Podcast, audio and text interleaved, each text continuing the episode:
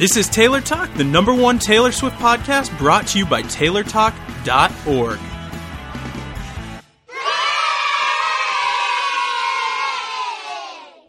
What's up, guys, and welcome to episode 185 of Taylor Talk, the Taylor Swift podcast. My name's Adam. I'm Diane. And I'm Steve. Steve's back. Yay! And I've we're seen back. the tour. yeah, but we're back to our regular spoiler free programming. I, I do kind of feel bad for everybody that couldn't listen to episode 184. Because they. I don't know how many people actually are super worried about that. Except me. Except, oh yeah, except Steve. Steve like didn't even want to talk to us, um, until he saw the show. So. There were definitely a handful of people that reached out and they're like, I'm saving this episode until after I've seen the tour. So, okay, that's nice. um, definitely some people. Few here and there. But Steve, you finally saw it, so keeping it spoiler free, thumbs up or thumbs down? Uh, thumbs up. Two thumbs up. You sounded like you hesitated a little bit there, like like you were thinking about it. Well, I was trying to think if there was some other sort of, you know, normally we do the 1 to 13, so I didn't know if I was supposed to give it 13 thumbs up or how that worked. but Oh, I'm not Oh, sure right, about it. right, right. Yeah, I 13 only have thumbs two up thumbs, works. so the best I can do is give two thumbs up. You have to grow a few more thumbs. Give it 13. So, quick announcement before we get started, guys. Um, Steve actually brought this to my attention that our Taylor Talk t shirts were a little, shall we say, dated. They're a little worn, I think. You know, They've- Th- they've They're a little lot aged. They're very them. red esque. Definitely don't fit in in this 1989 era. So, that being said, new t shirts are available, which is pretty awesome because I know there's definitely some new listeners out there that never had the chance to get one of the old ones, which, uh, for those who don't know, we never print any design twice. Once they sell out, they sell out. So, all limited edition. all limited edition. Every shirt is limited edition. So if you want to jump in on these ones, they will only be available for two weeks. That is two weeks. So by the time you listen to episode 186, two weeks from now, It'll be too late. it'll be too late. You cannot get it at that point. So there, this time around, there are hoodies, uh, men's t-shirts, and then ladies cut V-necks. Those you can find at taylortalk.org/store if you are interested. Get it? Got it? Good? Great. Yes, and they're really good quality shirts. Oh, that too. so they you are really good. Like the men's cut are printed on American Apparel. I forgot about the hoodie and the other one, but they're also premium cottons like the American Apparel shirts. Yes, so don't worry, they're not going to be some cheap little thread. No way, we don't do it like that round here. We don't. No, no way. That's good. we get the good stuff. So again, taylortalk.org slash store. Get it? I'm not. I'm not doing that. We're not doing that. Oh gosh. I tried. Got it? Good. All right, I did it for you guys. Moving on with the episode, we got some news, some Taylor Swift news going on. These past two weeks, Taylor played some 1989 shows in Detroit, Louisville, Cleveland, and Pittsburgh. In Detroit, Taylor was joined by special guest Dan Reynolds from Imagine Dragons to sing Radioactive. Woo woo, local Vegas boy. Nice. He did I'm just- not perform in Vegas. That's too bad. Well, I Okay. wonder why Detroit, but whatever. he probably was nearby. Yeah. All right, Taylor's friends Martha Hunt and Gigi, someone pronounced that last name for me. Hadid? Hadid? Hadid? Gigi Hadid? I don't know. I'm not really familiar with them. Except I know they're models and they were in the Bad Blood music video. Yes, well, they also walked the runway during Style, and that was also in Detroit? Yes. Yes. And then in Pittsburgh, I'm sure Steve will be able to speak to this since he was there. Steve got to see Little Big Town, who surprised the crowd singing Pontoon with Taylor. Yes, and I got a video, and we'll link it in the episode, right, Diane? Can we do that without it being taken down? No one's Mm. going to throw a fit? I think with the special guest, maybe?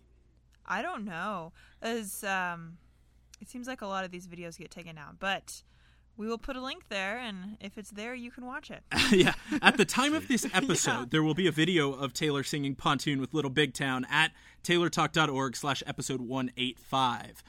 Also, at that link, you're going to see a different video because Taylor had, uh, well, they called it a Swift encounter with Yeah, because Teen- they think they're funny. It's clever. Swift Yeah. encounter.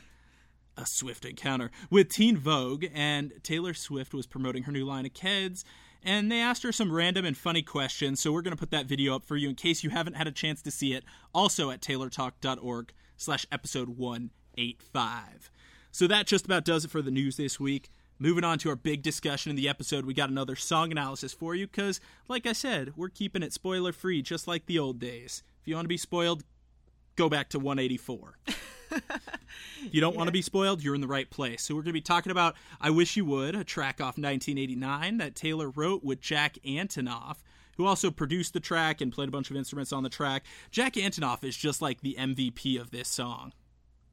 He really is. Like this song has a lot of heavy drum beats, um, and I believe Jack plays the drums. So Not only that, though, fun. Diane, I was looking at the notes here in the book. I actually Uh-huh. just grabbed it because I forgot everything he contributed. He also played guitar, he provided backup vocals. Oh, he played both acoustic and electric guitar. He also played the bass. So he's a one man band. He also played the drums. He also provided backup vocals. Someone else was on keyboard, though. Greg Kurstin. I don't know who that is. But Good for Greg. Let's hear it for Greg.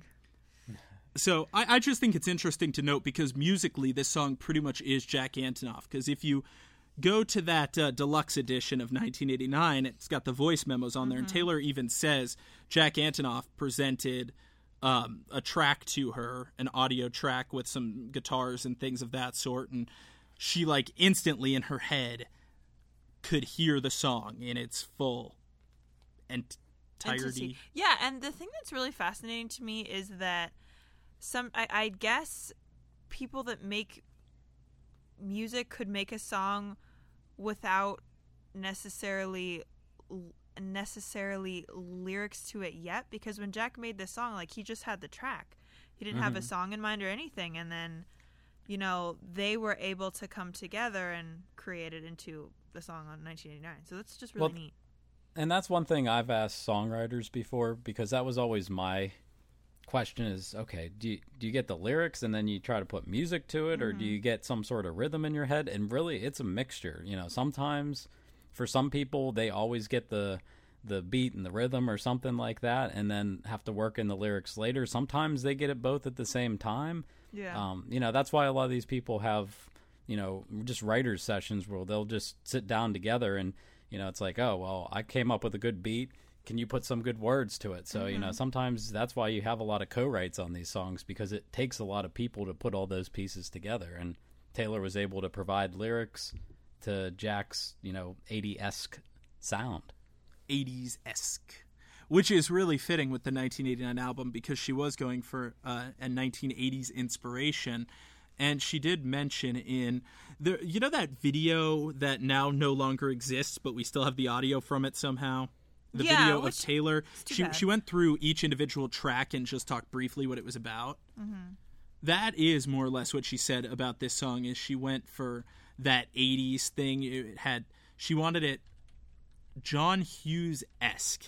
yes. John Hughes being the director of A bunch of 80s a, movies. a bunch of 80s movies that were very, very popular, and that Taylor, I guess, has mentioned at some point or another that she grew up watching. Mm-hmm.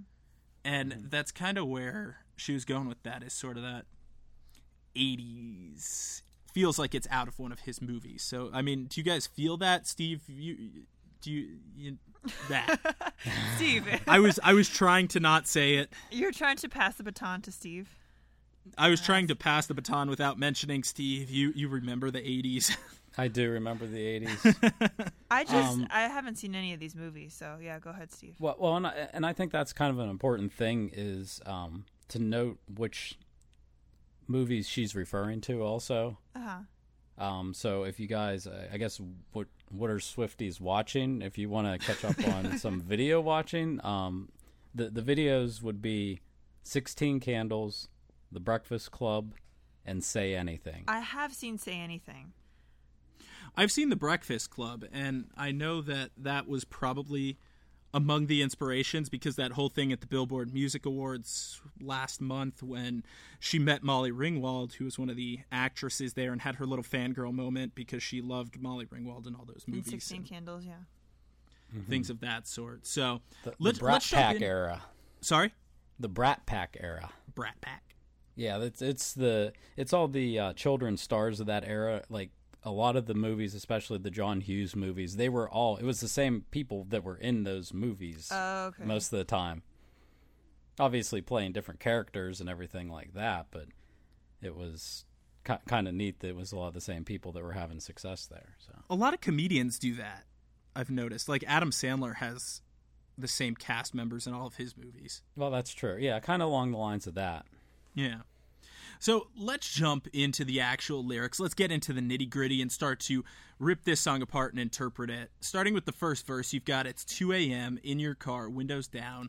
You pass my street, the memories start. You say it's in the past, you drive straight ahead. You're thinking that I hate you now because you still don't know what I never said. Yeah, I did that. What's up? So, opening up with it's 2 a.m., I, I do want to place particular emphasis on this before we jump into the rest of it because it was actually brought up by one of our listeners, Sebastian, who asked if we could have a discussion on the recurring theme of 2 a.m. And he did actually get support from other listeners as well on that. So, what do you guys think 2 a.m. represents? Because she uses it a lot, and I think there's a lot to it. But I want to see what you guys think first before I throw in my two cents. I think the thing that's interesting about 2 a.m. is it's a time that nobody is awake for usually, unless they have something on their mind. You know, and um, in unless there's a unless there's a reason that they can't sleep. So I think that just sort of like sets the mood for these songs. You know, when there's something that the character can't get. Um, you know, they just can't get past. I I think you're right on that, Diane. Um, really, really, I think a big part of that is understanding what Taylor was going for when she was writing this song, and basing it on those John Hughes movies because a lot of it is just your cliche movie thing. Here's what it is, you know, it's like boy and girl they meet, and then they, you know, sparks fly, they hit it off, things are good. And then about the middle of the movie, there's always some big miscommunication, something like that, and then the two of them like go their separate ways. And um, uh, the part of that is that they wish that they were able to tell the other person something that would kind of get past that miscommunication, but you know they're they're separated, they're pining over the issues and everything else like that. It just it's kind of sad, but then usually at the end of the movie they do get back together. But normally when you're having some sort of heartache like that, 2 a.m. is the perfect time for that to be occurring. You know, you should be sleeping, but you can't sleep because, you know, all you're thinking about is the other person and what you could have said to them that maybe if I would have said this, then, you know, they'd be still in my arms right now, that kind of thing. Mm-hmm. I think you guys are both dead on, honestly, because 2 a.m. is representative of that time when your mind is racing about something. Yeah. If Like- you're awake. You're not naturally awake at 2 a.m. You shouldn't be anyway. Um, so I, I think you guys are definitely onto something with that. It, it's also it, it's I think it also sort of creates a visual in your mind too, because it, that sort of 2 a.m. I mean, I'm sure you guys have been up at 2 a.m. up and out at some point in your lives. I've been And- recording Taylor talk at 2 a.m. before. Okay, up and out, not up and in. Okay. And it also sort of sets the scene for you in your head of what it looks like. Like we all, if I say 2 a.m., you get a picture in your head of just sort of the lighting, the quietness of the street because it's No not a it's there. not a regular nighttime. Yeah. Nighttime like 8 or 9 p.m. is very different. You have cars going, you have but it's a very quiet nighttime, a very mm-hmm. quiet and empty nighttime. Mm-hmm. And I think that's worth paying attention to as we get into the next lines where you have him uh, in his car, windows down, you pass my street, the memories start. Because the way I see those is, again, painting that literal picture. You have him in a car driving past, right? But then that drive is also sort of a metaphor for the journey. You know, it's it's driving past something, it's getting over something, it's moving beyond the relationship. It's representative of the journey, so it's both literal and metaphorical. Does that make sense? I don't mm-hmm. know if he's necessarily moving past the relationship. It seems like he's almost moving through it because when he passes her street, he starts to think of, you know, their life that they had together. Move through, move past. You're getting technical now. Uh, it's still it the whole point I'm getting at is that the drive the drive is a visual representation of the journey. Okay, yeah, you could do that. I think the big line to to get into all that is um, you know, to to see that these two people, you know, they're they're having a moment where if they only would have been able to work things out, things would have been good right at that 2nd But you know, they're kind of you're getting to that point that they're working through it. Steve, you keep saying great things that I want to say for when we get to a different point in the song. Okay. Um, not that it's up to me. The conversation flows the way it flows, but there's you're definitely getting at something when we get into the second verse. When you're saying like they'd be at a good spot in that point in time, otherwise both the second and verse. Keep those in mind. I'm only thinking ahead here because I mean we've all gone through the lyrics on our own, and now we're going through them together. Yeah. But it just reminds me of something that I thought of as well, and I think you're dead on with. Um, so what's the next part of that verse then? You say it's in the past. So she's sort of stating his inner monologue. I thought that was interesting. What he's Right. thinking. Well, maybe it's also like you say it's in the past in the sense that maybe these are words that he has said to her before and she's thinking back like, "Oh, I guess this is this this is what he's what he believes." Like See, I don't know though, the because relationship is in the past. the reason I don't know about that is if you tie it to the next line, you drive straight ahead. I, I the way I see it is literally he's in his car and telling himself it's it's in the past. That's what keeps him driving instead Yeah. of stopping. That's true. Instead is his inner monologue there telling anything, him yeah. it, it it's in the past. There's no point in well, stopping. he's it's in, the his past. car now. at 2 a.m. I think he drove by her street on purpose. I don't think he was out doing something else. Well, right, you know, but you, sorry, go ahead, Steve. but but it's not like he's even looking out at her house or anything. Like there's no lines that are saying that. Yeah, that's true. He's just driving past, you know, kind of tunnel vision. This is the way I'm going, and and that kind of thing. Well, here's the weird thing that I'm thinking of is, and you can take this with a grain of salt because it's very hard to trust things that appear online. Um, but I guess supposedly Taylor told a fan at some point that this was sort of a story having to do with Harry Styles, where I always thought of this one as being one of her fictional stories. Hmm. Um, and I mean, is there any credibility to this? Because it's just know. something that appeared on social media about like Harry Styles getting a house like a block over from her, and he kept going down her street. It wasn't that a rumor though that That's what I mean. Take it with a grain of salt, like because I I don't know I These are things we can never know for sure. I don't know how much credibility I place in that story, if any at all. I mean, I think the scenario of two people in love having a problem is typical. I mean, it could be inspired by Harry because they're not together anymore, so obviously there's a problem. Um, but I don't think it's like this is a play by play of what happened with Harry Styles. No, I don't think it is. But whoever the character is in the story, it is kind of a play by play with them because Yeah. they've got them in the in the car. Right. um, passing her story. street, memories start thinking about it, and then moving past it. So it actually, th- there's actually like three parts to that, really. It, so that part's interesting. Does kind of have the elements of a story all within one verse there. Right, but I mean, it doesn't mean that this is what Harry Styles did. That's that's Right. What I, that's, what I That's mean. why I said my impression and my opinion is that this is one of the more fictional leaning stories. Yeah, I agree. I, Uh, and I, I think it would be because I think it's based off of those 80s sort of movies. Yeah, exactly.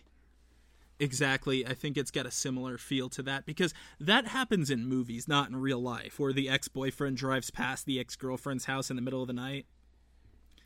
I've never heard of that happening in real life.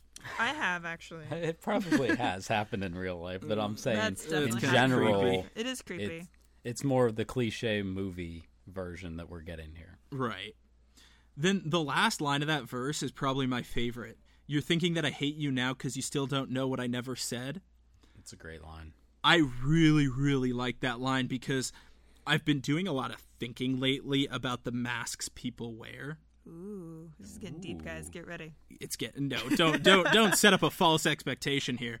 But I have been doing thinking about that how everybody is really just sort of a multi- multi-faced person. I don't want to say two-faced because two-faced has a negative connotation. It means you're either black or white. Yeah. um, you know, there's only two possibilities, but everybody's mul- multi-faced in that the way like the three of us behave and interact with each other is different than we might with other people and it's different than the way we might behave or act when we're on our own and nobody else is around Yeah. and so, what that ends up leading us to do is making assumptions about other people. So, based on what I know of Diane and Steve, I make assumptions of what you guys do in your other lives to sort of. I don't, I don't know how else to word that, but in your other lives, like we're really, I don't actually know what Steve does when he's at home. Mm-hmm. I have no work or idea. anything, yeah. I have no You've idea, never but witnessed that. It- it's impossible for me to avoid assumptions. Like based on what I know of Steve, he probably, I mean, he's a techie guy. He probably spends a lot of time sitting at his desk on his computer working on things. Like that would be my assumption, Right. but I don't know it. And, and so, likewise, that's why I think this line is so cool. You're thinking that I hate you now because he's making an assumption about her. It, it's an assumption based on what he knows of her, and and she says, "Because you still don't know what I never said." And nobody ever knows what another person has inside their own head Yeah. Mm-hmm. ever. Doesn't matter how close you are. Husband and wives don't know what's going on in the other one's head. Mm-hmm. You can be super close. But Were you about is to the say part something? of the yeah this is the part of the movie where there's something that was said or not said and the two people have a, a misunderstanding and are now you know separated from each other all because of, of that and that's what it is is it's something that the one person if, if only i would have said this you know everything would be clear and everything would be perfect and we'd still be together it's a giant misconception. yep and it's where it's where a lot of the conflict in those movies typically come from. Actually, what comes to mind is in the movie Hitch. Have you ever seen that one with Will Smith? I've seen it, but I don't really remember it.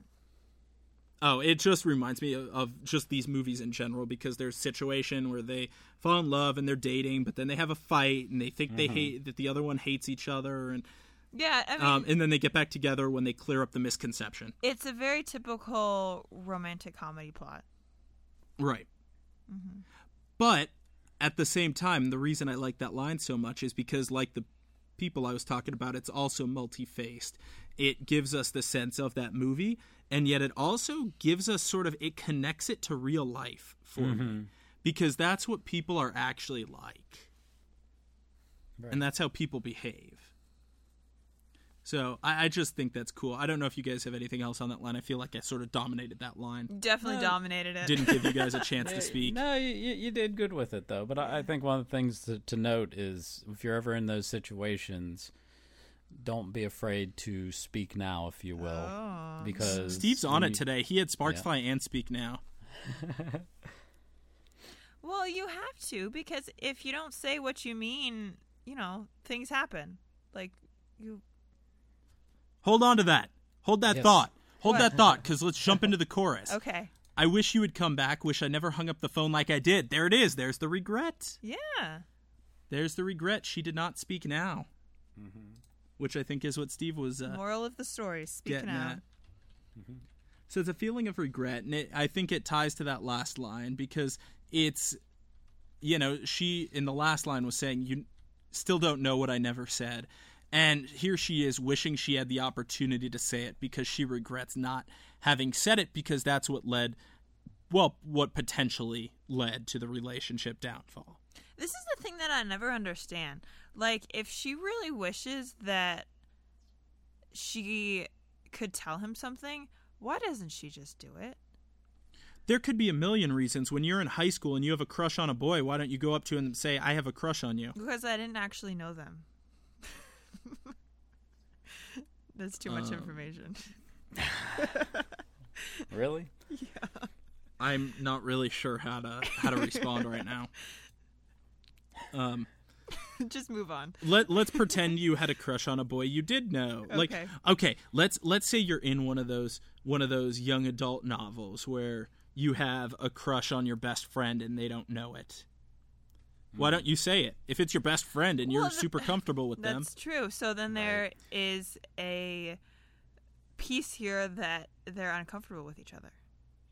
Because they don't feel like they can clearly express I don't what think they so. mean. No? Because there's always there's always reason to conceal something if you it's if you're not comfortable it's I Part of mean, your brain does that. I guess it just depends on your personality because if I'm comfortable with someone, I'll tell them anything they want to know. Mm, yeah, but in certain instances, you you don't. think of the No, I- situation here, though. They are recently broken up. So it's awkward. So it's, and that's why there's the feeling of regret. She's saying, I wish you would come back, wish I never hung up the phone like I did. Because hanging up the phone finalized it. Hanging up the phone is signif- signifies the, the moment where she can't say it anymore. Mm, okay. Because then it would become awkward. Like calling back, oh, wait, something I forgot to tell you was I actually still love you. And, you know, even though we had a toxic relationship, I still kind of love you. like you can't do it and so That's true, that's getting true. to the depth of that second line there I wish i never hung up the phone like i said it's it, it's the moment that it finalizes something it's where it mm-hmm. comes from something she had the opportunity to say and no longer can So the opportunity, the moment is past. It's not like it just happened and she wished she could call him back. and Yeah. Maybe like weeks mm-hmm. later, or months later. Got hanging it? up Got is it. representative of the end of the conversation to me Yep. Now, now is that like a like hanging up normal, or is that like slamming down the I phone think it like in seems the more middle of like- the conversation? like, oh, screw you, and then hung up the phone, kind of thing. um i don't know about that i don't know if it's like an angry hang up or Well, if it's just a final she said, hang I wish I never hung up the phone like I did, like she did. What? Like it seems like there was a, like a certain way she hung up the phone. I mean, like I did could also be the timing. The yeah, time she hung true, up because true. she's like, "Wish I never hung up the phone like I did." Last just December. saying, I hung up the phone at Yeah. a moment where it was not the opportune moment. Mm-hmm. Like where I should have said what I wanted to say instead of hanging up. Mm-hmm. Right. You know, that, and that's that's can be a reflex there of sorts where you go and you know you want to say something, but you're just like, oh, you know, just hang up. so it, it's hard to say. It could be either way on that. And then jumping into the next lines, I wish you knew that. I'll never forget you as long as I live. I feel like that's the part where she sort of wishes she could well, she she finally tells us. She tells us what she wishes she could have said. Uh, that she it's it's a positive sentiment that there's always going to be good memories there. Yeah. She'll never forget him as long as she lives. It, it's sort of one of those memories that sort of sticks to you. It's she wishes she never hung up the phone so she could say that. mm-hmm. Yeah, Yeah. yeah, yeah. Uh, I- don't know. the other part of that line that kind of it makes me think of like real life situations and such and you know unfortunately you know people pass away and such and you always think in your back of your mind you're like i just wish i would have been able to tell them this and tell them that and that kind of stuff and that kind of makes me think to that also kind of totally out of the relationship sort of thing but just you know communicating with people in general Yeah. Right. Then it goes into, and I wish you were right here, right now. It's all good. I wish you would. That sort of repeats it. She's like, I wish you were here so I could tell you it's all good. We're good. Like, it's okay. We're all right. Because until this point, she's got that you're thinking that I hate you now mentality. So he's thinking that she hates him. She's like, no, I don't She's like, it's I fine, don't. actually. it's bugging me. It's driving me crazy. I wish you were here. I would just want to tell you that. Now, do you guys interpret that as she wants to get back together or she just wants to be friends? I think the or purposes not of- even friends, but even just cordial. I think the purposes of this being a John Hughes esque song, it means that she wants to get back together. Okay. right Um, Because that would fit with the plot of like a typical teenage romance movie. right I mean, it could, but it could. I don't know. I've I've seen movies where people they don't necessarily get back together in a relationship, but they sort of have a meeting of sorts and determine, hey, we're cool, we're cool, but they both go on and live separate but happy lives still. What sort of anticlimactic movies are you watching? The good kind, the realistic kind. so that's chorus number one. Now, verse two. Um, Steve, you were saying something earlier, and I was like, let's bring it back around, and now I forgot what it was. excellent What was it? that was me prompting you to be like, what was it? Um, we're just talking about uh, you know having that sort of thing where they have the miscommunication and they wish they would have said what they wanted to say to each other, kind of stuff. I thought. No, I mean back from verse one. Well, but um, I think I s- sort of remember what Steve was sort of hinting at. Is verse one is told from? It's not really told from the guy's perspective. It's like told from the girl's perspective of what the guy's perspective could be, if that makes sense. Um, where in verse two, it's just the girl in her room, right? Well, verse yeah, well yeah, that's kind of where I was going with it. Is verse two. Now you're back to the two a.m. thing, which we already sort of determined what that means in verse one. But the perspective changes, and now it's showing what's happening in the girl's life, and you'll see that in those movies also. Like they cut to a different scene where it's showing what someone else is doing, but it's the same time. Yeah. even though it's later in the movie it's supposed to be the same time like the two events are occurring at the same time so now you have headlights pass um, or sorry it's 2 a.m in my room headlights pass the window pane i think of you this is really interesting to me and where i think it's really like taylor really shines and it's really showing what a master lyricist she actually is and what a master storyteller she is because taking it beyond the surface of two things happening concurrently, it's also interesting that their minds are interconnected now. Yeah. They're both thinking about each other at the exact same time at 2 a.m. At that time when neither of them can sleep because their minds are racing and they're up and they're thinking about each other. Yeah. I think that's really cool. Mm-hmm. You guys don't care. No, it's really think it's cool. gonna- I'm gonna I I agree, cry. Adam. I agree. You agree now. Yes. All right, so next line puts me at a loss, though. We're a crooked love. In what a does that straight mean? Line down. In a straight line down, yeah. It's really interesting. And then Taylor she explained says, what it was too, and that's the only thing that's bothering me. There she wa- explained. she explained what a crooked love was a while back. I um, think it just it means something like they they can just never get it right. Like it's it's interesting how she pairs it with the next line um in a when she says in a straight line down because crooked is obviously not straight so she uses an opposite. So it's almost like saying that they're trying to fit their crooked love in this space that's supposed to be straight, but it can't fit. So it's almost like they're trying to make their love work, but something about it isn't functional. So it's trying to fit the square peg in the round hole. yeah. Does that make sense? It does actually. yeah, I'd have to say that sounds good. I but I think it's definitely the most interesting line in this song. I think it is I've also never heard anything phrased like that before. no, because usually the typical thing is square peg in a round hole, um, which you know is referring to those little shape toys that kids Yeah. play with, where they gotta learn shapes and things. So it, it's pretty much saying like, what is it saying? That that it's it's a dysfunctional relationship that's not meant to work even though it's got its good qualities which i mean that in itself is a recurring theme throughout taylor's music It is, and something that's um, interesting about the way she phrases this too is she says it is in a it is in a straight line down. So they're going down, like it's they they their relationship will fail because it's headed downward. You know, it's not going up, it's not getting better. It's a straight line down. yeah and it, i think it's also worth noting straight line down would be a fast decline Yeah. Mm-hmm. because it's not spiraling downward it is going straight down Boom. Right. don't say boom Why? Can't say It boom on a scares me. podcast. You can't say boom on a podcast.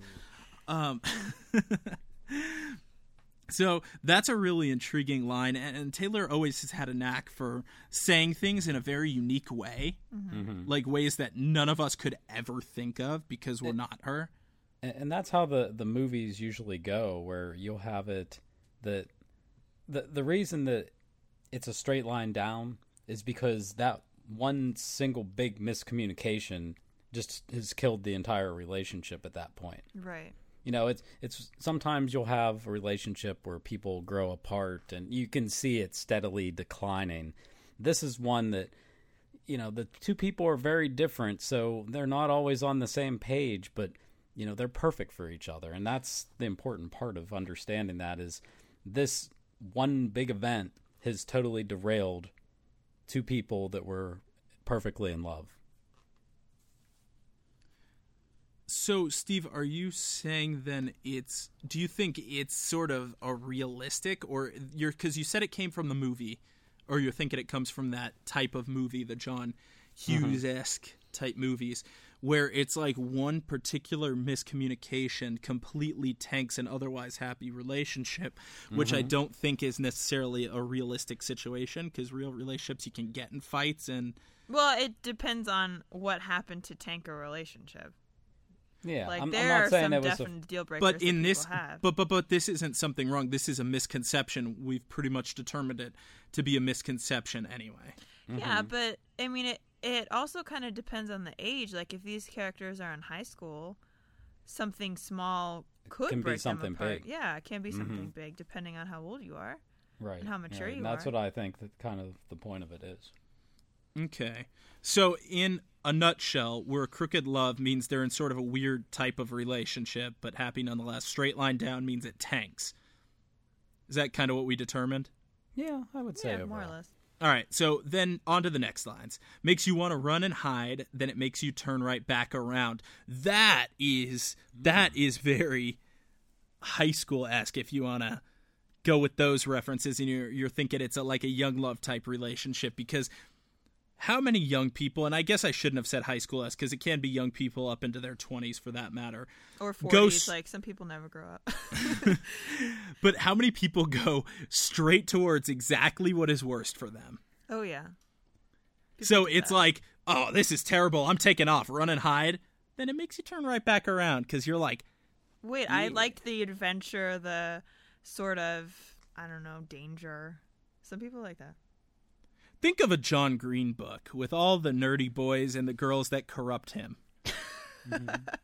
Specifically, Paper Towns. Not yeah, not Alaska, the Fault in Our Stars. Alaska. That's different. Um, no, no, no. That one's a little bit different, but the ones where there's some sort of geeky guy and then there's a girl who's mischievous and brings him along on her adventures. Yeah. It, it's uh, people people tend to be attracted to the bad boy or bad girl sometimes, and that's kind of how I see those I, lines working. I see this a little differently. Go ahead, Steve. So I see the first one, where where it's the uh, makes you want to run and hide. When you have any sort of situation, the first thing you want to do is you, you want to retreat. You want to get out of that situation. May it be a you know some sort of bad experience there in a relationship or just life in general. If something bad happens, the first thing you want to do is you want to be far away from it. To me, it's kind of you know that's that moment that some young kids have where they have that feeling they want to run away from home or something like that. You know, you want to you want to get away from your problems first. And the second part of that is you know, where you want to turn around and, and come back. And I think that's where once you think a little bit more about it, you're like, okay, maybe maybe that's the wrong, you know, knee jerk reaction to just run from this problem. Maybe I need to go and take care of it because maybe things aren't as bad as you think they are. Maybe you think that you can resolve it. That's what I think this means. Or maybe it's the running and hiding because she says then it makes you turn right. Maybe the it is referring to running and hiding that makes you turn right back around. Like when you run and hide, all of a sudden you realize the absence of that person. And That could be. Yeah. Yeah, that's possible too. It's, it's either it's either you're more level headed at that point, or you know that absence makes you want to go back. Well, because bringing that whole verse together, or not the entire verse, but at least the second half of it, starting with crooked, the crooked love part, you've got this sort of dysfunctional relationship. Then you run and hide because it's you recognize the dysfunction, and then when you run and hide, you realize the absence of the other person, and that makes you turn right back around. Hmm. Possibly, maybe. Quite possibly. Now, moving on to the next chorus, I think something really cool and really unique to note about this is it doesn't repeat choruses exactly. oh, I just thought of something. It just sort of changes it. So it, it they're almost progressive in nature because in the first chorus you have the female character who regrets something she didn't get to say and wishes that he were here. And Diane's trying to steal my notes right now. No, what She, I, I she's was- spying on my notes. I just came up with another idea. Um, but so the first chorus, you have the regret. I wish I could tell you something. I wish you were here so I could tell you. Then all of a sudden, the second chorus, tells you what she wishes um, that that um, she could clear up the type of things. So she says, "I wish we could go back and remember what we were fighting for, and I wish you knew that. I miss you too much to be mad anymore, and I wish you were right here, right now. It's all good. I wish you would." So obviously, the end of it the same. It's all good. I wish you would. But the beginning of it is where she's like, I wish we could go back and remember what we were fighting for. And I wish you knew that. I miss you too much to be mad anymore. So that to me is what she wants to tell the character. Yeah.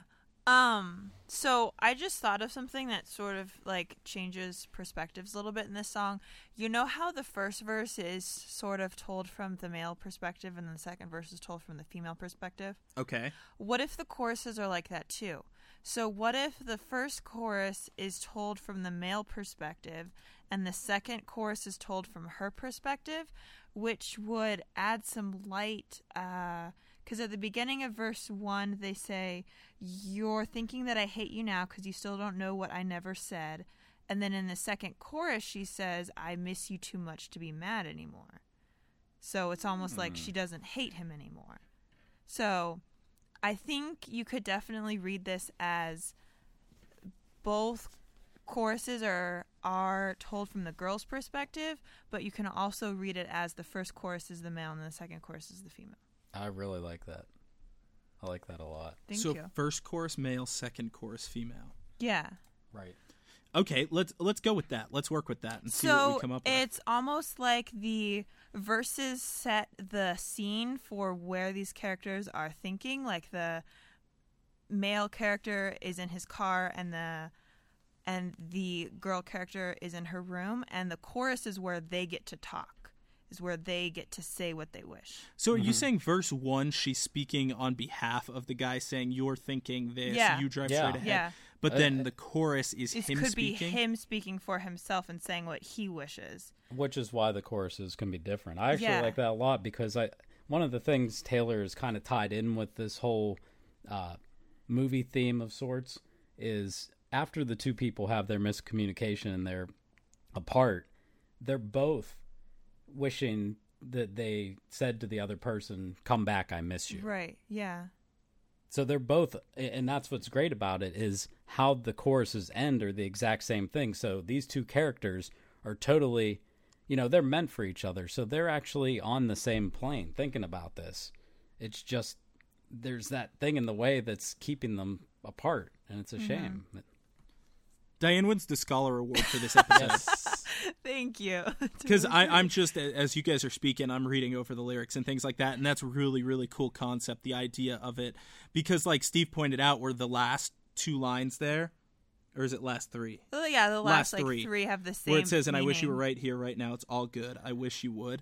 It, it is because it starts different, ends the same, and it's sort of now that I'm rereading through them, I can picture in my head how it would play out as a visual element, like a movie in a film, and how that would play out. And it's like you know, again, going back to that concept where it shows two things, two different scenes that are ha- supposedly happening concurrently, but you have to. Because of how a movie works, you can't view them both at the same time. It might make be a little bit awkward if you watch two Unless you did a split It'd screen, like split like split screen. yeah. They Um, did although that some movies do that. in uh, what's that movie that's uh oh my god, I'm drawing a blank. I love this movie. Um, 500 Days of Summer. There you go. I've never They- seen that one. I've been trying to get you to watch that for years, but they did have a split screen moment in that movie. It was Hmm. kind of neat. However, my only concern with that theory, Diane, Yes. going all the way back to verse one, my favorite line in the song. Um, you're thinking that I hate you now because you still don't know what I never said. Which would be a perfect transition into what she right, yeah, I know. the next part says wish i never hung up the phone like i did um so that i, I don't see how those two lines make your theory plausible because Well, if she's the one saying that you still don't know what i never said he's the one that hung up the phone so that part makes sense but then it's saying wish i never hung up the phone like i did why Well- is he wishing he never hung up the phone when she's the one with something unspoken Um. Okay. it is slightly confusing for my theory with the I repeating because it would make more sense that the male character is always referred to you and the girl characters always referred to I. That would just be easier to understand. Um, but so you're saying you're confused because why would the female character regret something she the never female said if the character male hung up? absolutely regrets something she never said because she has mm-hmm. that line because you still don't know what I never said. Right, Okay. but the, the male something- character hung up on her before she got to say what she, got wanted to, to, say. Yeah, before But she the got line chance. is "Wish I never hung up." Why would he wish he never hung up? He was the one Because who ending wants the to Maybe hang up on somebody. That. Yeah, maybe he just wishes he didn't. He didn't do that. They don't necessarily have to be related ideas. They can be, but they don't have to be. I guess. I mean, it's a it's a theory, and I really do like it. I really, really do. I'm just at the same time challenging it. He's trying there's- to shoot holes in your theories. What he's trying to do, which You are. Well, in order to prove a theory, you have to find fact to back it, and Yeah. that also requires you examining contradicting facts. Exactly. So, It's not fact, just different interpretations. well, a line in the song is fact. That is a line in the song that Yeah. yes, it is. It is. And that's why we are examining these facts to try and either validate or invalidate your theory. yeah, but I always come up with like more support, so I win. Whatever. Let's just keep hmm. going. it sounds like we have a terrible miscommunication right now. Imagine that. You still don't know what I never said. Right. Let's Right. let's keep moving on so Adam can't say it. Nah. so where even were we? We're on We're the at second bridge. chorus. The- So I wish we Oh. could go back and remember what we were fighting for. I, I find, you know, looking even closer at those lines, they're really interesting. Because have you guys ever been in one of those arguments where you get to a point where you're like, wait a second, what were we fighting about? Like the it, the argument totally goes off on a tangent. Like mm-hmm. it, Usually, like serious fights are about more than just what sparked the fight. Right. They're about something else that somebody wasn't saying or something that had been, you know, on their mind for a long time that come out in a fight. Okay. Mm-hmm. And then I miss you too much to be mad anymore. Also a really cool line because it's showing one emotion triumphing over another because there's competing emotions here. There's hate and love. And saying I miss you too much to be mad anymore is like a way of saying like I love you too much to hate you. But it's just kind of a unique way to fit fit it in the story. Mm-hmm. nice. So I think that one's cool. Um, and I wish you were right here, right now. It's all good. I wish you would. Is how it ends. We know that one. Okay, next. part. Verse three. Back to two a.m. No, it's the it's the bridge. Oh, I skipped the bridge. I did do that. You're right. I did. So, what do you guys think of the bridge? You always knew how to push my buttons. You gave me everything and nothing. This mad, mad love makes you come running. To stand back where you stood, I wish you would. I wish you would. I'm really glad that we got a chance to read these lyrics because I had no clue what she said in one of the lines. I thought for the longest time she said "stand back wasted," but that's that's not what it says. and I'm not the only person that saw, that thinks that. I saw that on Twitter a lot this week, where Well, apparently, will- even Andrea sing Swift thinks it's Starbucks lovers. so- yeah, so Taylor Swift lyrics are confusing. So I, the bridge as a whole, I see it as reminiscing on good memories, the good silly memories. Because have you ever seen those types of people, those couples who, it's like the teasing shows how much they actually care about each other. Mm-hmm. And that's the same thing. You always knew how to push my buttons. I don't see that as, you know, implying that he was pissing her off. Mhm. I interpret that as teasing more than anything. Mhm, okay. So this verse as a whole, I, I just see as happy memories. Any disagreeing opinion? I love when you guys disagree with me because then we can fight. Well, I, I don't. I, it could also be a little bit of, you know, and that, that's what a good relationship is built on when the two people are able to push the other one forward in some way, shape, or form. And sometimes that takes a little bit of prodding, pushing people's buttons, and that. So Okay. And then the next one, you give me everything and nothing. I always find it very interesting and unique when she uses contrasting words like complete opposites, everything and nothing, um, to describe something. Like you give me everything and nothing. Like what do you guys think she means by that? No, everything. Uh, and, and nothing. Nothing. everything and nothing. Yes. I think it's just like that feeling where you're in a relationship with someone who may be kind of toxic for you, so you feel like your whole world revolves around them, but then at the same time, are they really adding anything substantial or are they just driving you crazy? Driving you crazy. Yeah. but everything and nothing you know this is uh, one of the cool things we always note about taylor's lyrics is they're open to interpretation and meaning to the listener or reader depending on how you're consuming her lyrics and everything and nothing to me sort of seems like one of those situations where a couple can be just sitting on the couch you know staring into each other's eyes where it's like you're not really giving the other person anything tangible, anything physical. It's not like a gift or roses. Yet at the same time, it's giving them everything. Like giving them your attention is giving them everything. That's beautiful. I like that. Was it beautiful? Diane? Yeah, Adam's getting sappy. Getting what? Sappy. Sappy? Yeah. I never get sappy. Oh, okay. I think you I have did. no emotion. that. I think you just did. I have no emotion. I feel nothing. you feel everything and nothing. No, just nothing in this case. Mm. Um, this mad, mad love makes you come running.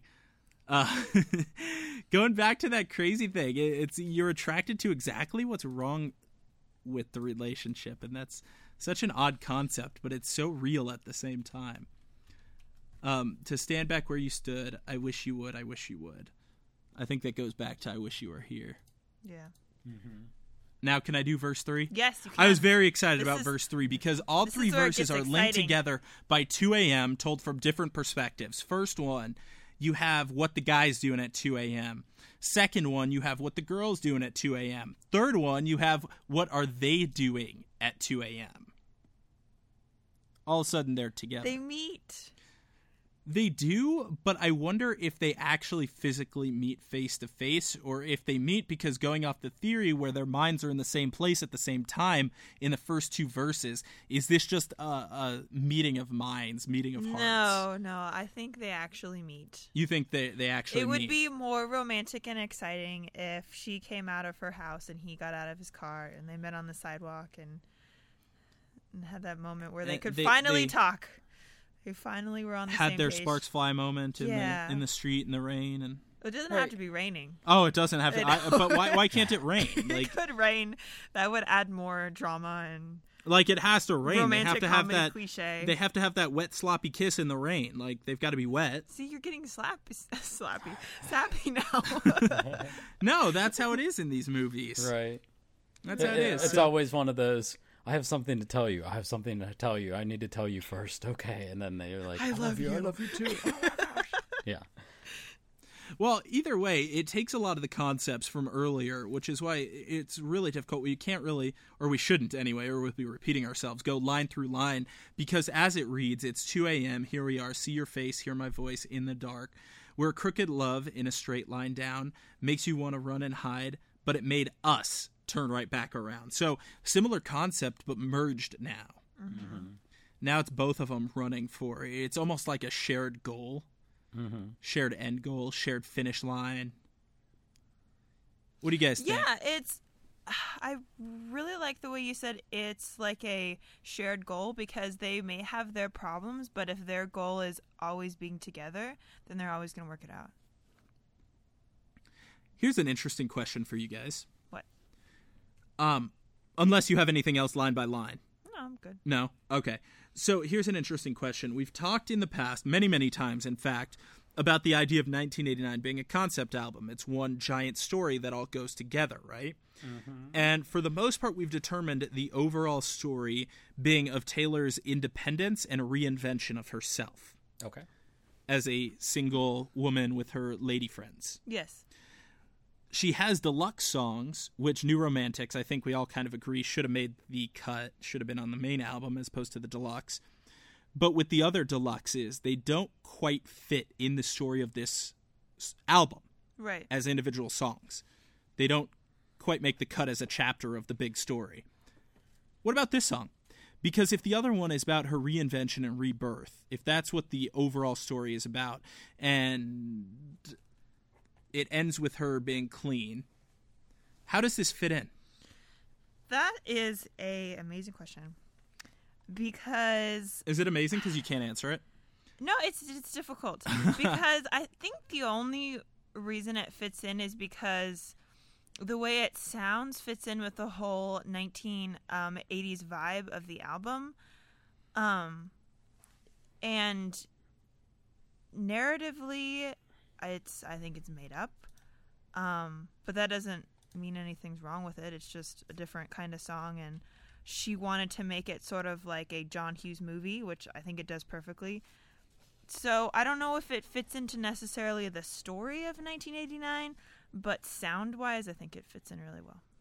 Well, she did say before the album came out, it is the most sonically cohesive album she's ever done. Yeah, Um, I still remember that quote because I've never heard such a phrase before. sonically Right. cohesive. Sonically cohesive. It's the most sonically cohesive. Add that meaning, to your vocabulary. yeah, A- a- meaning it all sounds the same. So I think you're onto something with that. Uh, I think while a lot of the songs do tie together, they don't all tie together in terms of the storyline, but the sound. Because if you look at its placement on the album as well, where does it come? Before Kind of Bad in the Blood? middle. It's in the middle, it's right track after seven. Shake It Off. After Shake It Off, before Bad Blood. So I guess after you shake something off, you wish you would. I don't know. You want to get back to Well. I, I think it also resets the '80s vibe because we all kind of agreed that "Shake It Off" is kind of more of what's the advancement of the Red era, and maybe not the overall feeling of 1989. Right. Maybe. Perhaps. Possibly. Sort of fits in the middle somewhere. Yeah, I I'm just it's trying to think if I have a response to that or not. I don't really. Good. I suppose you could be right. Ties it back in, but then, um, am I getting that right? That Bad Blood is next because You are. That's I'm what's looking in the at the, lyric uh, book. album. The lyric book is not out of order. Oh, I guess Oh. it, I Oh, guess you're it could right. be. could be because Bad Blood to me is. I was the only reason I was getting at that is that's one that doesn't necessarily fit in the uh, overall story either. Yeah, it doesn't. So maybe she's just like, I like these ones. We'll I'll just just, throw them in the them middle. middle. Nobody will notice. Just They'll be so so 'em in there. blended in with the other ones. No one will notice. They don't fit the story of the album. so what else you guys have on this song? Anything? Um, I got one thing. Steve has it. So what I'm doing is I'm putting together a soundtrack of sorts of these 80s movies that Taylor's referred to and I'm picking songs out of there that I think kind of give a good feeling of what this song is kind of based on. Oh, that's cool. So I will put that Spotify link and Diane will put it in the show notes. That is so fun. Yep. So if you want that soundtrack, guys, taylortalk.org slash episode 185. Okay, Steve. So if we could watch one movie from that era and we had to just pick one, which movie would it be? Mm, so the bad part is, to tell you the truth, I've not seen these movies myself. I thought you had. You let us No. on. No, I've only I, seen am Say I'm Anything. aware. I'm aware of the movies. I've I'm going to listened throw it out there and say Breakfast Club. Have you, did Yeah, you see that one? sounds. I've I've seen that one, and that's the only one I've seen. But that's not necessarily why I'm throwing it out there. It's more because of that. That's what Taylor sort of mentioned in the whole thing when she met With Molly, Molly Ringwald. And, yeah, that whole. I think my sister has seen it, which is strange because she's way younger than me. But whatever. Uh, I, I will try to make up for myself on this though, and give you one of the songs off of the soundtrack that I will include in my playlist that I think kind of is very similar to "I Wish You Would," and that is uh, "Don't You Forget About Me" by Simple Minds. Yeah. I'm sure you guys have heard that song. I That's think a- they that was performed at the BBMAs, the Billboard Awards. Oh, really? Is, is that the one? Forget about me. Yeah, I think it was. Per- yeah, perhaps. that's very classically 80s. Yes. For sure. So, Steve, speaking of your nice soundtrack album, that's a perfect transition into our next segment, which is a very fun one that we do here on the show called "If This Was a Movie." Aren't we going to rate this? Oh, song? yeah, I know, but. Steve opened up the transition, and then it Sorry, just and now um, we have to transition backwards. got to go backwards. So, Steve, if you had to rank, I wish you would on a scale of one to thirteen, where one is atrocious and thirteen is beyond belief. How would you rank this song? You know what, before we uh, were going to do this episode and i did all my research on this and everything this was not one of my favorite songs I on the album it was good yeah. but it wasn't great But after diving deeper into the lyrics and the sound and everything, there is no way I can give it anything short of a 13 out of 13. Yay, I converted Steve. I remember a, a long time ago, Steve, you're like, why do you like this song? no, and now So- he's a believer. Diane, 1 to 13. I give it a 13. 13. I give it a 13 also. oh, Um, big surprise. every Taylor song gets a 13. Everything off of 1989 especially because like I just I do want to reiterate that this song really represents Taylor's growth into becoming a master lyricist. Like she's among the best writers there are. And I also, I, also, I also think it's interesting that she was able to take a pre-existing track and write lyrics to fit to the track. Like that wasn't her sound, and she made it work, which is really neat. And not just lyrics, but phenomenal lyrics that have meaning and depth and a variety of interpretations that everybody can see in all different kinds of ways. Yeah, it's really interesting. Like her her just her use of words is unbelievable the way she does it and it's really really cool. So now can i transition out? Am i good? You may. okay so steve made us a nice soundtrack of 80 songs which ties it perfectly to our next segment. If this was a movie which is a cool segment if anyone out there is a brand new listener what we do in this segment is we take movies that you may or may not be familiar with. Hopefully you've seen these movies. And we go through taylor's back catalog of songs and decide on a song that could potentially be the soundtrack for that movie. Does that make sense? Mm-hmm. Hope so. Who wants to go first, Diane and Steve? Uh, I'll go first. Steve. All right, you ready for your movie? Okay. Tarzan. Tar- Tar- Tarzan, so of course, excited. being any of the versions work. Uh, Just think a guy in the jungle. How about Out of the Woods? Ah, clever, Steve. I'll make it easy. There you go. I guess it could work because doesn't? Oh no no no! He falls in love and his lover comes lives in the woods with him. Yes. Well, in the Disney version, he almost leaves. He almost goes back to um, England with Jane, Oh. but then he decides not to to save Kerchak. Oh, spoiler alerts. Oh, sorry. Oh, Steve, like you're gonna go watch the Disney version of Tarzan tonight. Pfft, Please. I'm sure you don't remember what I said. It's okay. So, Diane, I'm rather curious to see what you come up with with the Da Vinci Code. I knew you were gonna give that one to me. the Da Vinci Code Yes. is an interesting sort of mystery movie. How would you summarize the Da Vinci Code without giving away spoilers to people that want to see it? Uh, that's difficult. So I would just say that a Harvard professor goes on a adventure to try to figure out a Da Vinci Code. It's it's a quest for the Holy Grail based on clues that Leonardo da Vinci left behind. oh, that's good. That's that's a better. There we go. That's a better summary. So, what Taylor Swift song would be the theme song of the Da Vinci Code? I would say I know places. Just Why? Because Embellish. um, when the main characters, of course, when they, um, when the main characters are trying to hide from the bad guys, I guess they're they know places they can hide. I don't know. I guess you guys, you guys stink at this game. Here, I, really I got one. I got one for that. What? Have you seen the Da Vinci Code? No, but is that the one that has Tom Hanks in it? Yeah. Yes. Okay.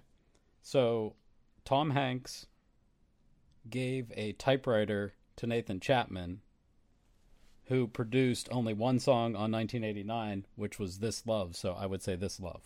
Is that true? Yes. Why did he give a typewriter to Nathan Chapman? Because Tom Hanks has a typewriter collection. Really? but Yeah.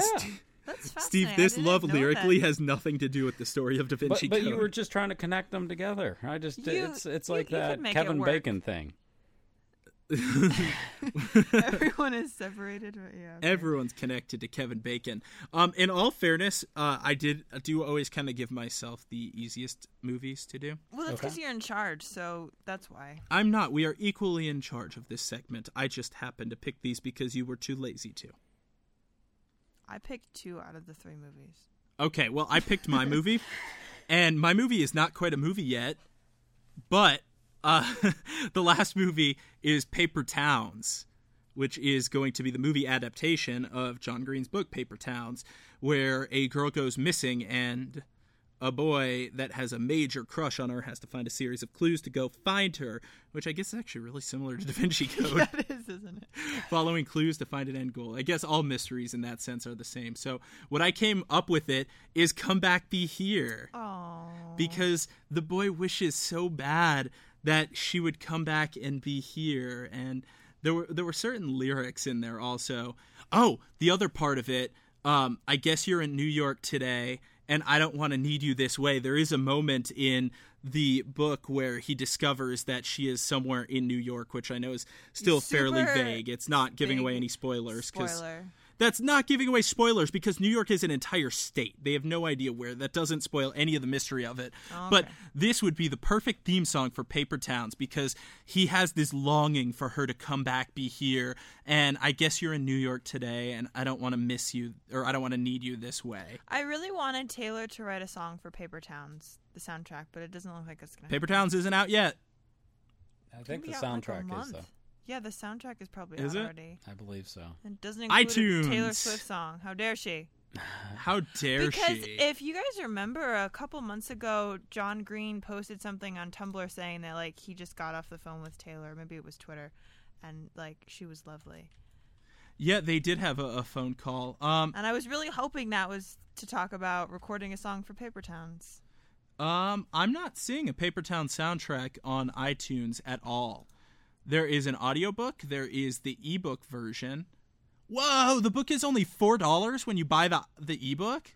That's awesome. Yeah, e- um, ebooks are not that expensive.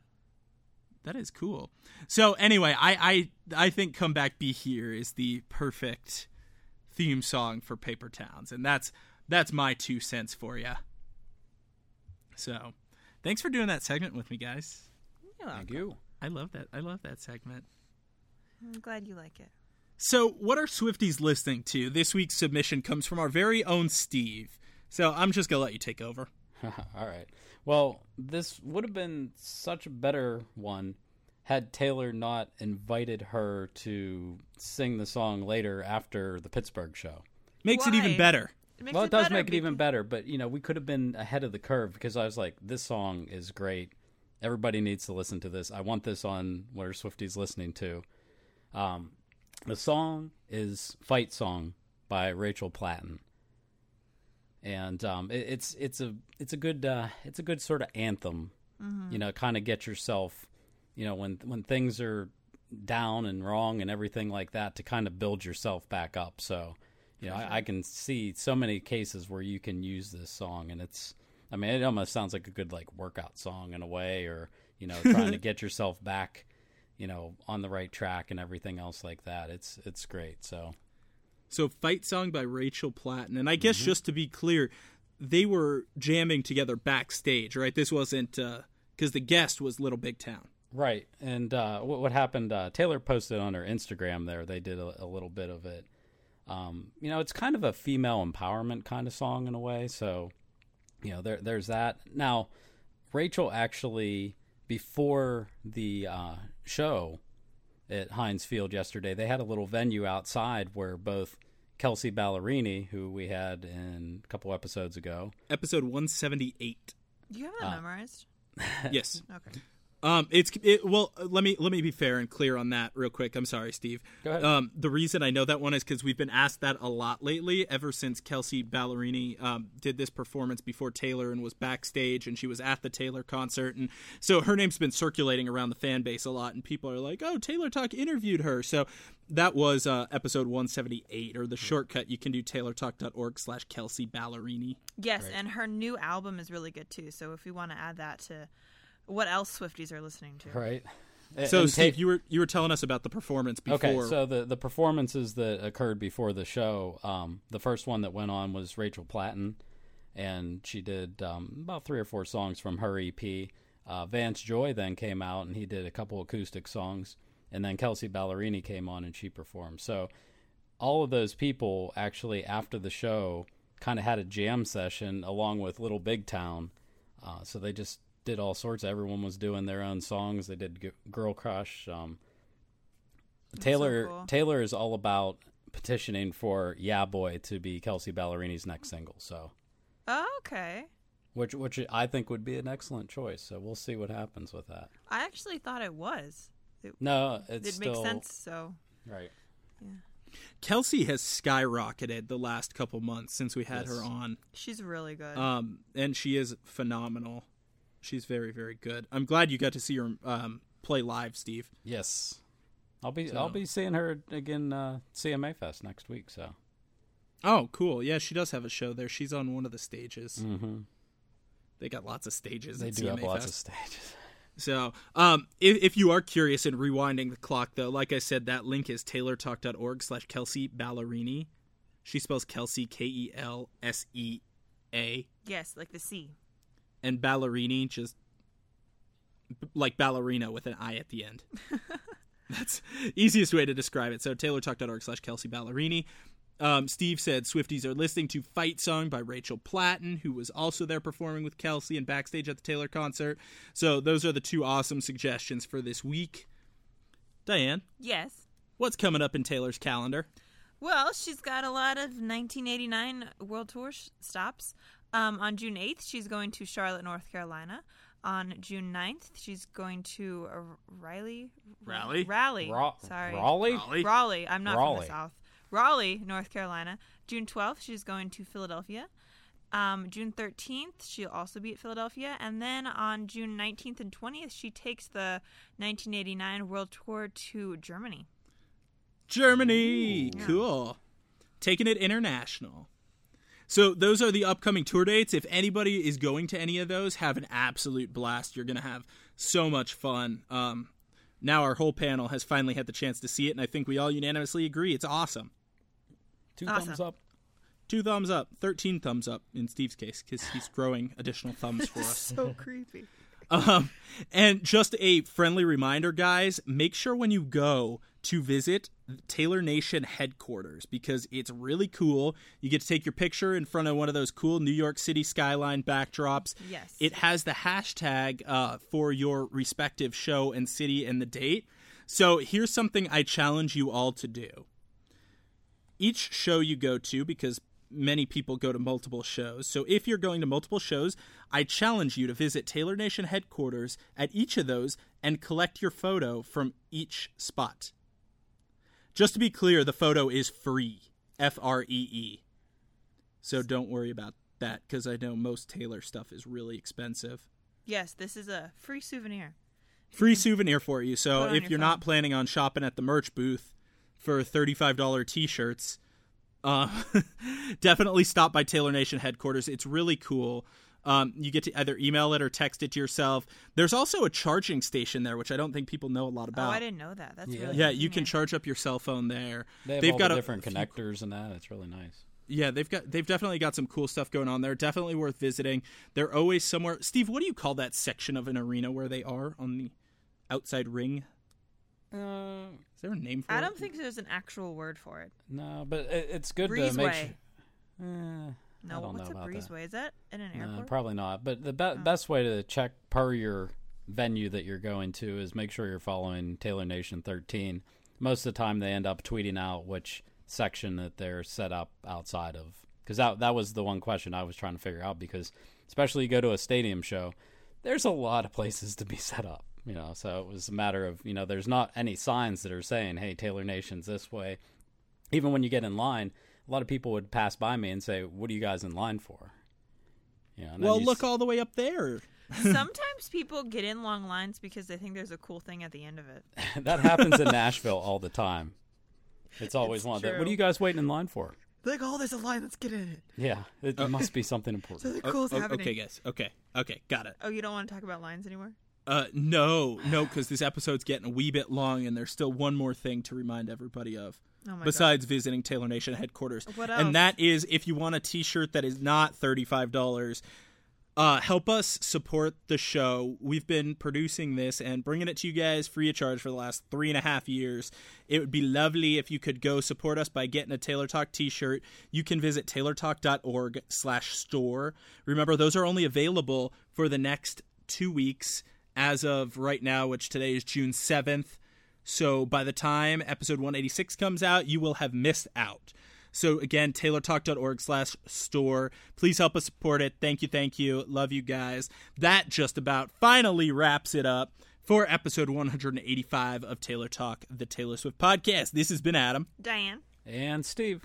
saying, have a great, uh, what's the word? Fortnight. What, Have a great why don't say- fortnight. wait, wait. How about you say something like, I wish you would have a good night or something? A good fortnight, Steve, because we're the next episode is going to be in two weeks. Okay.